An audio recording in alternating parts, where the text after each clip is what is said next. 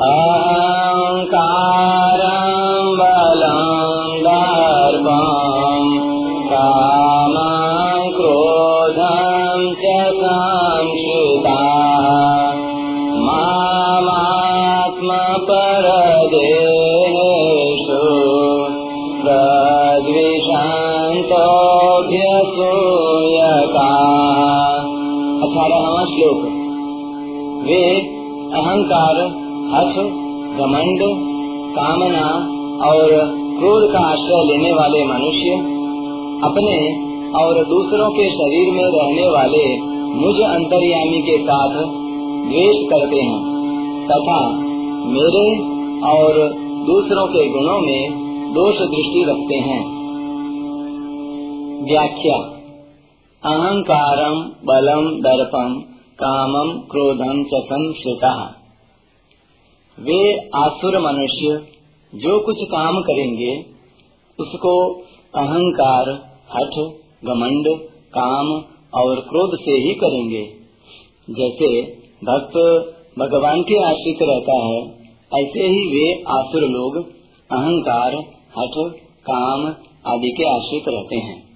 उनके मन में यह बात अच्छी तरह से जंची हुई रहती है कि अहंकार, हठ, घमंड, कामना और क्रोध के बिना काम नहीं चलेगा। संसार में ऐसा होने से ही काम चलता है। नहीं तो मनुष्यों को दुख ही पाना पड़ता है।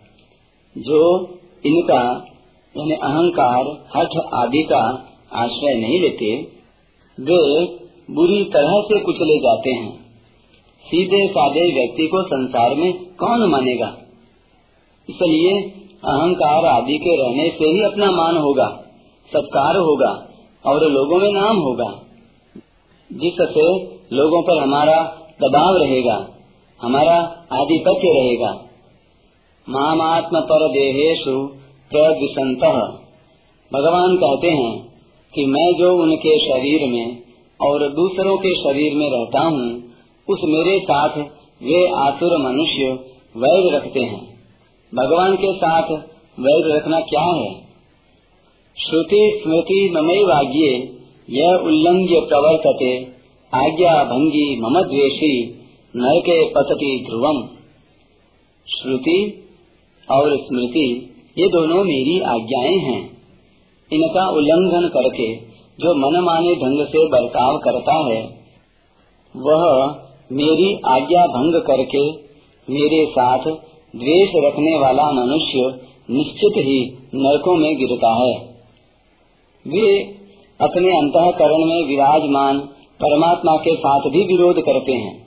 अर्थात, हृदय में जो अच्छी स्फुरणाएँ होती हैं, सिद्धांत की अच्छी बातें आती हैं, उनकी वे उपेक्षा तिरस्कार करते हैं, उनको मानते नहीं। वे दूसरे लोगों की अवज्ञा करते हैं, उनका तिरस्कार करते हैं, अपमान करते हैं, उनको दुख देते हैं। उनसे अच्छी तरह से द्वेष रखते हैं। यह सब उन प्राणियों के रूप में भगवान के साथ द्वेष करना है। अद्य सूय कहा, वे मेरे और दूसरों के गुणों में दोष दृष्टि रखते हैं। मेरे विषय में वे कहते हैं कि भगवान बड़े पक्षपाती हैं। वे भक्तों की तो रक्षा करते हैं और दूसरों का विनाश करते हैं। यह बात बढ़िया नहीं है।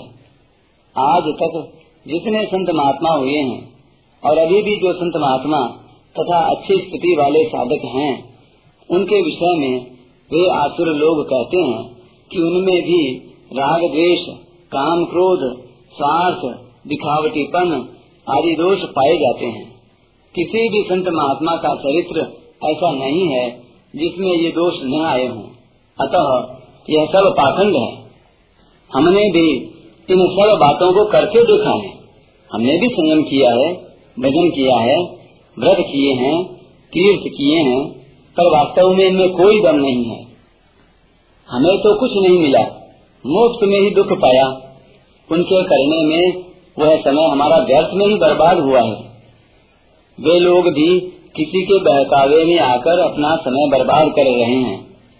अभी ये ऐसे प्रवाह में बहे हुए हैं और उल्टे रास्ते पर जा रहे हैं। अब इनको होश नहीं है, पर जब कभी चेतेंगे, तब उनको भी पता लगेगा। परिशिष्ट भाव।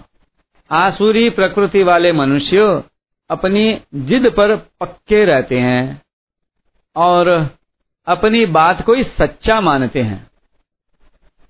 ये सिद्धांत है कि जो खुद दुखी होता है, वही दूसरों को दुख देता है। आसुर मनुष्य खुद दुखी रहते हैं, इसलिए वे दूसरों को भी दुख देते हैं। उनको कहीं भी गुण नहीं दिखता, प्रत्युत दोष ही दोष दिखते हैं। उनकी ऐसी मान्यता होती है कि सब अच्छाई हमारे में ही है। उनको संसार में कोई अच्छा आदमी दिखता ही नहीं।